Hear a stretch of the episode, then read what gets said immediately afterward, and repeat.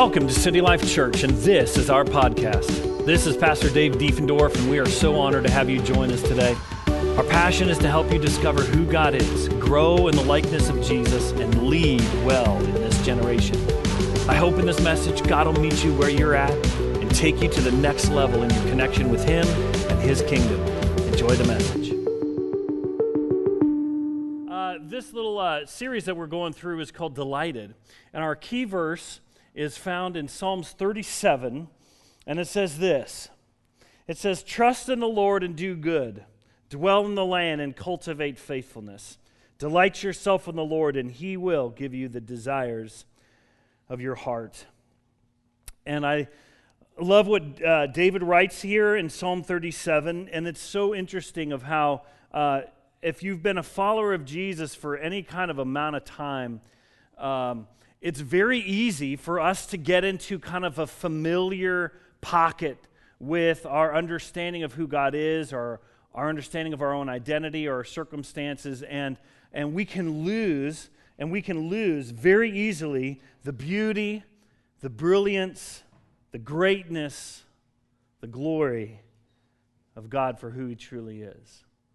And this series has been trying to peel off that callus of familiarity so that we can kind of approach the Lord fresh in twenty twenty to say, "God, I want to see you for who you really are, and I want to be about your plan for my life this year." And um, so just like, uh, and so last week, we saw many times that Jesus would break away to be uh, with His Heavenly Father, to get envisioned, get wisdom, and just to delight in His own Father. He didn't do it out of duty. He did it out of delight. And like Jesus, when you and I spend time with God, we get energized, we get realigned, we get shaped, we get focused, we gain wisdom and perspective. And so last week we ended up a series. I, I, I offered a little challenge, a little thirty-day Bible diet challenge. Um, if you weren't here last week, uh, you can grab one of these over at the resource table. But it's just uh, it's just a way to just dive in the Word, just a couple chapters a day, to say, "God, I'm here. I need you to speak to me. I need your uh, I need you to unfold your Word to me, and let your Holy Spirit do His work." So uh, we're going to continue down that road, and just a little bit a different element. If you're if you're walking down the road of delighting in the Lord, Uh, what else does that mean? What else does it mean to delight in the Lord besides just spending time with Him relationally? Uh, and that's what we're going to get into today. So let's pray before we dive in. Lord Jesus, no matter where we're at with You, Father, You know where we're at. Lord, there's, there's nothing that we can hide from You. There's nothing that we can hide from Your presence. And so, Lord, I, I pray that we would, uh, Lord, evaluate ourselves based upon what You see. God, that we would see our life and we would see our circumstances the way You see it. And Father, I pray as this, this more nuanced element of delighting in You, God, I pray that we would capture what You want to say. In Jesus' name, amen. All right, well, uh, let's dive in with this. I'm gonna, we're going to travel down this road. Hopefully you can follow with me. Even last night I was like, ah, yeah, I think we'll get there. I think, I think that connects. Anyway, here we go. Uh, so Second Corinthians, Paul, uh, his second letter to Corinthians in verse three, or I mean chapter three, verse sixteen, says, "But whenever someone turns to the Lord, the veil is taken away. For the Lord is the Spirit, and wherever the Spirit of the Lord is, there's freedom. So all of us who have had that veil removed can see and reflect the glory of the Lord. And the Lord, who is the Spirit, makes us more and more like Him as we're changed into His glorious image." Man, some powerful words Paul assembled together there that, that actually begin to create a picture of what life would be like in your life if you were fully free. If you were fully free from all sin, fully free from all addictions, habits, bad reactions, flesh, that God is trying to intentionally take your life where you're at or where you used to be and take you down a journey for you to become and reflect more like Jesus. He changed your identity. If you're a follower of Jesus, He changed your identity. You used to be a sinner, and now you are a saint. You are adopted in God's holy family, a son and daughter of the living God. Old things have passed away. The new has come. And that new image is what God is after. To be set free, to be liberated, to be released, to grow and become what God has designed it to be, to reflect the Lord and make us more like Jesus. God not only wants you to discover who He is, He wants you to grow up into the likeness of Him. But there's so many that find Him and yet stay spiritual infants for their whole life because they fail in one specific area, and it's they fail to get connected their life with lives of other believers relationally. I've just seen it. I've been following the Lord for twenty-five years, quarter of a century. Wow. And you see it time and time again. Those who may have gotten won over by the Lord to say, God, I want to serve you. I want to, I, w- I want to follow Jesus. And yet fail in the one area or stop short. Let's, let's stay stopped short. Okay, fail is kind of a big thing, but in the kingdom, you got to get used to failure's just part of it. But anyway, uh, so we stop short of really fully entering into the kind of kingdom life that God has designed you to thrive in. But because of our fears, our insecurities, we don't know the fear of the unknown, because we're kind of used to what we have now, that that. that we fail to grow because we don't put ourselves, inject ourselves in the context of other relationships that help us grow and be a disciple. Romans twelve two says this, do not conform to the pattern of this world. It's a very common verse here, but I want you to, I want you to see this in context, because it's very, we, we hear this line uh, very often. But let's see it in context. It says, do not conform to the pattern of this world, but be transformed by the renewing of your mind. Then you will be able to test and approve what God's will is, His good, pleasing, and perfect will. And like we said, how important it was last week about getting in God's Word and eating God's Word, that the desires in my heart begin to change. There's some that still remain, and there's some that the Lord begins to birth and grow. And it says, take delight in the Lord, and He will give you the desires of your heart. As we take delight in the Lord, and He renews our mind in that process. If you change your mind, you will change your life. If you change your mind, you will change your life. What you say to yourself matters in the mirror.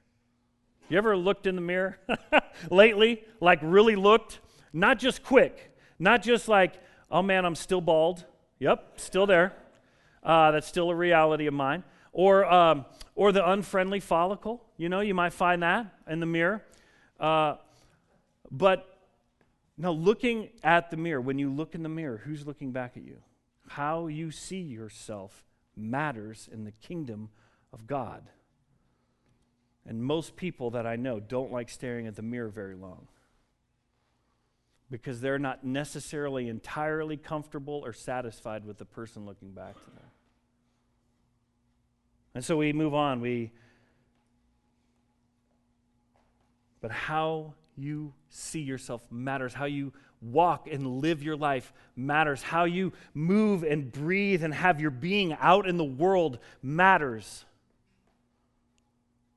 Think about the exposure of the disciples to Jesus. I mean, if you really if you really read the Gospels and you try to put yourself in the shoes of the disciples, which is, you know, it's pretty tough to put your shoes in Jesus, but if you put your shoes in the disciples and you just start imagining what life would be like around at least twelve, because there's a whole other big group that kind of followed Jesus around, but at least twelve, you were with the same twelve people twenty-four hours a day for three and a half years.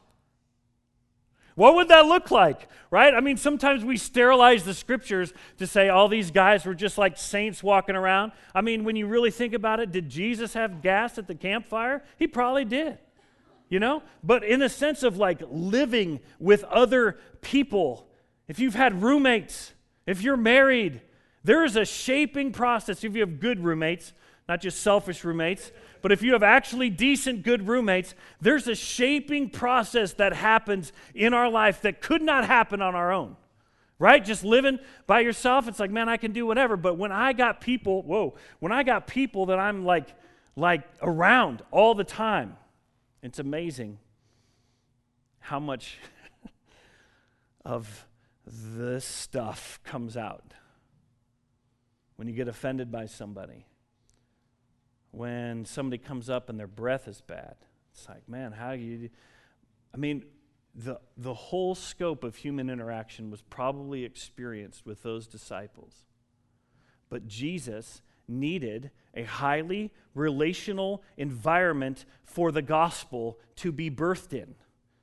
The relational environment is the context by which the gospel is planted in our life and grows to fruition. We cannot fully please the Lord if we're serving the Lord by ourselves. That's not how you were designed to serve the Lord. This highly relational environment, shaping their minds, shaping their hearts, teaching them, encouraging them, rebuking them, and setting them on a course that would forever change not only their life, but the world. You and I need the same thing. To grow in God, you need people to see you for who you really are. And for many of us, that's very intimidating because we think, my junk is unlike anybody else's junk. My junk's special. My junk has a little effervescent part to it that's just uniquely mine. And so we think when we get around other people that if we disclose that, that there'll be rejection, there'll be judgment, there'll be all these fears. But I'll guarantee you all those fears are empowered by a source that does not come from God. It's to keep you isolated and alone because that's exactly where the enemy wants you. Because you are not stronger than he is. But Jesus, the one you serve, is. God uses people to shape, encourage, challenge, support, pray with, be offended by, and ultimately to form the bond of kingdom camaraderie that you've been designed to thrive in. Kingdom camaraderie. Tom Landry, the famous Dallas football coach and Hall of Fame coach, he says, I make people do what they don't want to do so they can become what they've always wanted to be. Hmm. It's interesting. I think we know that. I think we know that if we had actually coaches and other kingdom players in our life, I think we would probably guess that we would be playing at a much higher level than we are today. And it's like we all know that. But what stands in our way? What gets in our way of actually engaging in those relationships? And it's it's largely the fear of the unknown. You know, when we think about change, change is, change is perceived as loss. Whenever anything changes, our natural human reaction is that I'm losing something. And all, our whole focus is what we're losing. But in this context, you have no clue what you're actually losing out on in these kingdom relationships that God wants to surround your life by, to anchor who you are, to, to encourage who God designed you to be, and to see that image that may have a lot of dirt over it, a lot of junk, to see that image slowly become fully expressed through your life. And God uses people around you. But isn't it interesting that right after this verse, that's so common, that we're very familiar with, it's so interesting about not conforming to the world and being transformed by the renewing of your mind, Paul goes right, the next verse, Paul goes right in to describe what a divine kingdom family actually should function and look like, because he knows in order for us not to conform to the world, but be transformed by the renewing of our mind, you and I actually need community in our life to hold our feet to the fire so we can become what we've always wanted to be. A follower of Jesus, by which at the end of our life, the Father would look upon you to say, well done, good and faithful servant. That there's this, that there's this life that you and I can live that actually ensures not only God saying that, but saying that with absolute excitement and joy. Well done. But isn't it interesting? Okay, so he talks about this, not only renewing your mind, okay, Romans twelve, three, for by the grace given to me, I say to every one of you, do not think of yourself more highly than you ought, but rather think of yourself with sober judgment in accordance with the faith God has distributed to each of you. For just as it's each of us has one body with many members, and these members do not have the same function. My function is not the same as your function, and your function is not the same as the person sitting next to you. For just as each of us has one body with many members, these members don't have the same function, so in Christ, we, though many, form one body, and each member belongs to all the others. We have different gifts according to the grace given to each of us. If your gift is prophesying, then prophesy in accordance with your faith. If it's serving, then serve. If it is teaching, then teach. If it is to encourage, then give encouragement. If it is giving, then give generously. If it is to lead, do it diligently. If it is to show mercy, do it cheerfully. He's trying to paint this picture. Do you see this picture that Paul is trying to create in the image of his hearers? That there's something unique and divinely special about kingdom relationships, divine relationships that God is bringing, has brought, and has grown in your life. This is the team. This is a team approach in God's economy. Listen, you have a unique contribution to the kingdom of God that only you can make. You have a unique contribution. You have something unique to contribute to the unfolding of God's story in the earth in this generation. There's something for you to walk in. That verse last week in Ephesians two ten, it says, for you are God's masterpiece created in Christ Jesus to do the good works that he's planned in advance for you to walk in. You're God's masterpiece. He's shaping, shaping you, and he does that in the context of community.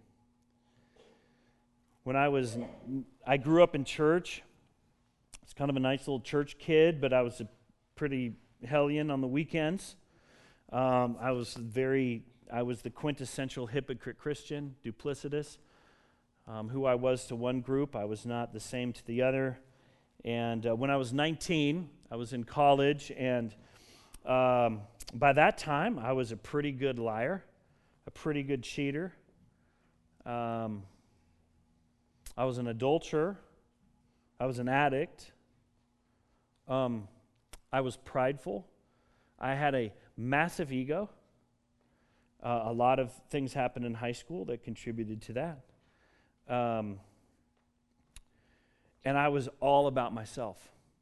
And so there was a guy that I, a friend of mine that challenged me. It ended up kind of convicting me to the point where I just gave my life over the summer. I was by myself. I said, God, I've given you excuse why not to serve you my whole life. Here's my life.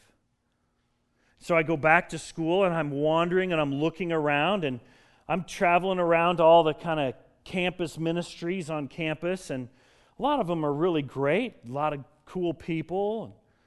But there was just something in my heart that I was like, I am done with the show.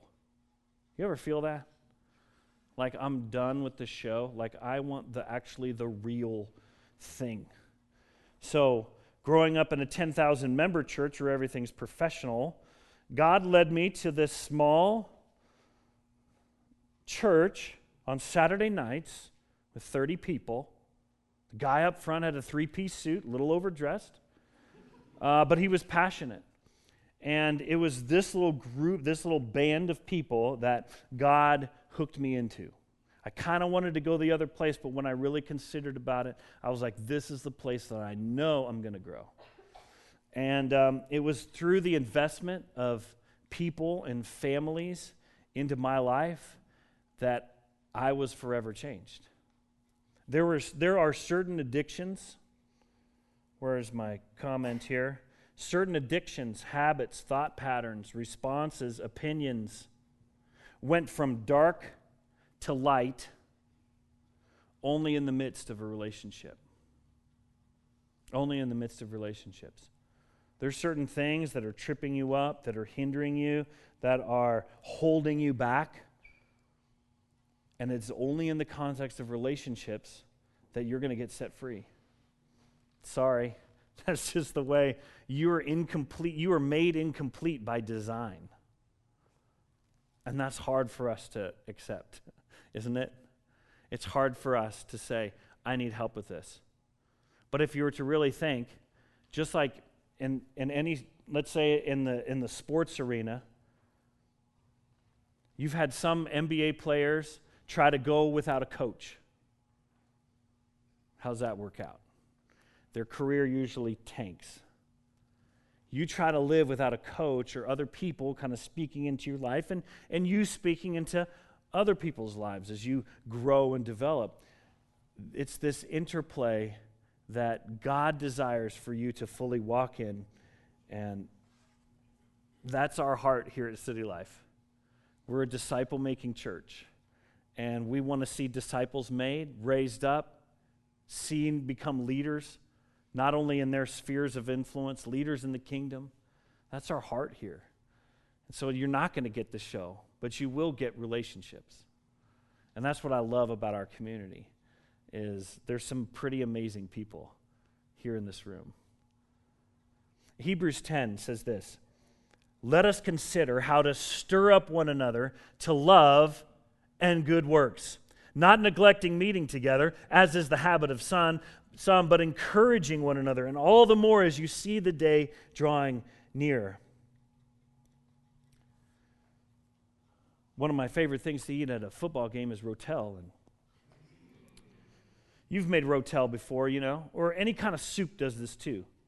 But you put it on the heater and you just let it sit there for a little while, undisturbed. What happens? That nice little top coat, right? That nice little hard, crunchy top coat. It's like, man, I got to peel this aside and get to the real good stuff underneath. But that's what actually happens in our own life. You and I get crusty. You and I develop sometimes a little hard coat over our heart and over our mind, and we get caught up in our own life, and sometimes you and I just need to get stirred up. That's the picture that Paul is saying. Stir each other up. Man, I need stirred up. I get funky pretty quick. That's my wife. Pretty quick. I need to get stirred. I need to get stirred by other men in my life. I need to get stirred up because I cannot play at the at the level that God has designed me to without those men in my life encouraging. And I'm not just sitting back waiting for, you know, this guy to call me. I'm reaching out to say, yo, man, I need you. Hey, man, I'm struggling here. Can we pray together? Hey, man, I've got this big decision coming up. Man, can you pray with me? Hey, I got this interview tomorrow. Man, can you stand with me? It's about taking initiative, and it's amazing how a community just, boom, just thrives if people are committed to say, I'm the one gonna, gonna initiate. I'm not gonna wait to someone to initiate with me. Man, I, I want this. I want to be who God's made me to be. And there's this fire and there's this determination. It's like, man, nothing's going to hold me back. I'm engaging. I'm not going to let Netflix take over my destiny. So you and I need stirred. Being active and engaged in a community is actually proof that I'm walking out the great commandment. To love the Lord your God with all your with everything you've got and love people in the same way. By me being in community, it's demonstrating that I'm walking out the great commandment. I'm learning how to love people around me. And again, we can only love people as much as we've been loved. And so that's why we need that time with the Lord. That's why we kind of anchored it in those first couple messages about God, time, and His presence. But where God wants to take you, He wants to see you work out it, what it means to actually learn to love people. And people are going to learn to love you. Once you start traveling down the road and experiencing and investing in others and their investment in you, you will find one of the greatest rewards in the kingdom of God. Okay, if you want to know, this is a big one. One of the greatest rewards in the kingdom of God is divine relationships in your life. I'll say it in another way. As you see the treasure that the people around you truly are, our only resp- re- rightful response is to delight in the Lord. When you actually look at the people that God has surrounded you by, surrounded you with, there's just like this amazing place of delight in the Lord to say, God, you have truly surrounded me with some pretty amazing people. And God has surrounded your life with some amazing people, but it's almost as if Paul, like that first thing about the Lord removing the veil so we can see the Lord, it's almost like in the same way the Lord needs to remove a veil for us to see the Lord in our relationships and to see how truly kind, generous, and wonderful God is based upon the relationships that He's put in your life. And that's what we're here. That's where the relationships is all where it happens.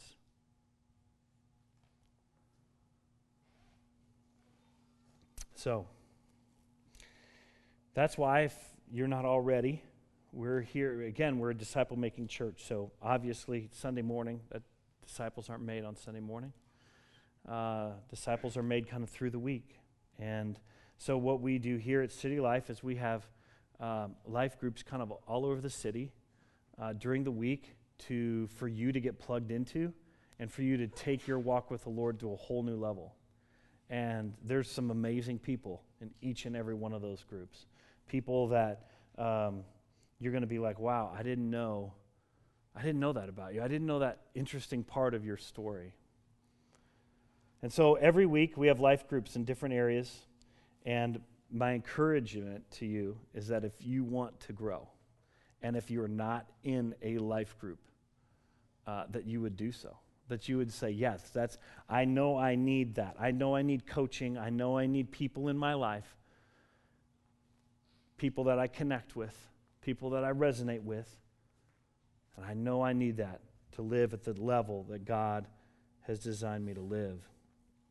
So, if you have yet to jump in, here's some, uh, here's some options here. Okay? So Tuesdays, I don't know if the time, are the times accurate? six thirty? Tuesday, six thirty?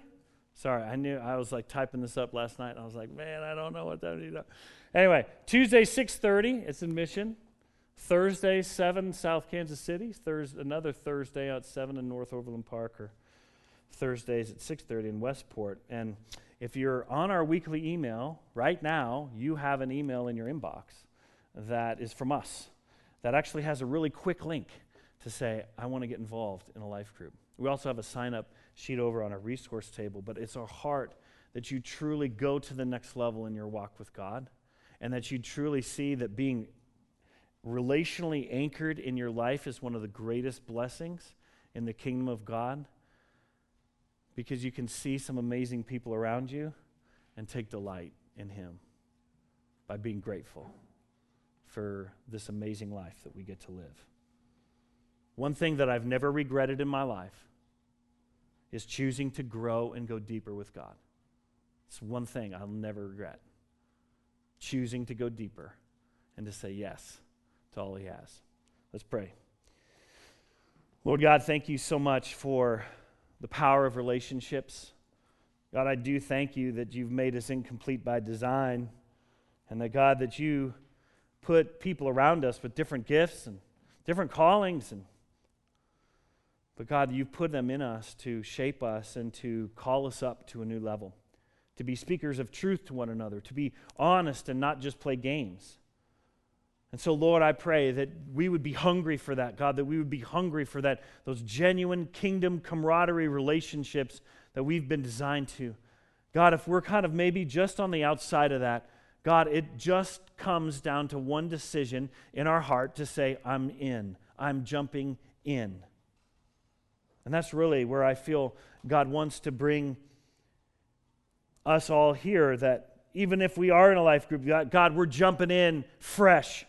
We're jumping in. God, I've kind of gotten in a habit, if you, if you are in a life group, God, I've kind of gotten in a habit of just kind of coming and just kind of passively engaging. But God, I'm jumping back in.